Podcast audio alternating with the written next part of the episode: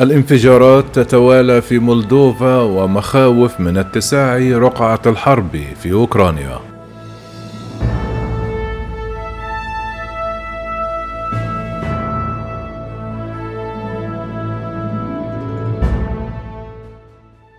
أعلنت السلطات في منطقة ترانسنيستريا الانفصالية الموالية لروسيا في مولدوفا يوم السبت. وقوع أربعة انفجارات مساء الجمعة قرب مطار سابق في قرية محاذية لأوكرانيا من دون سقوط قتلى أو جرحى.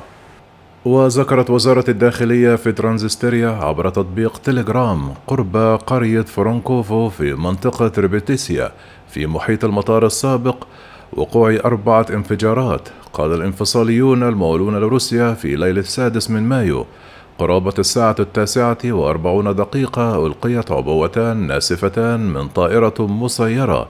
بعد ساعة تكرر الهجوم مشيرين إلى عدم وقوع ضحايا. وتقع قرية فرانكوفا فرانكو باللغة الرومانية على بعد حوالي خمسة كيلومترات من الحدود الأوكرانية. كما حصلت عدة حوادث في المنطقة في الفترة الأخيرة.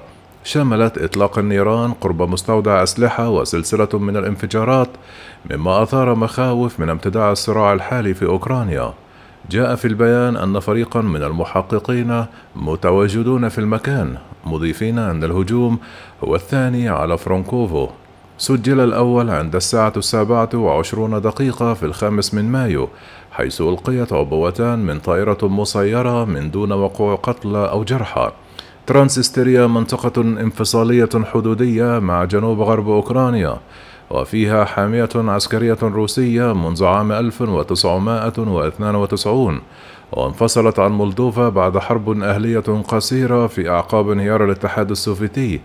كما يبلغ عدد سكانها نحو 500 ألف نسمة وتدعمها موسكو اقتصاديا وعسكريا.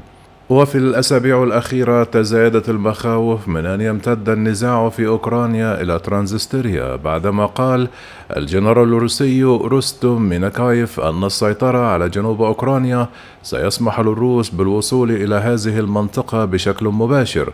من جهتها تتهم أوكرانيا روسيا بالسعي إلى زعزعة استقرار ترانزستيريا بهدف تبرير شن حملة عسكرية.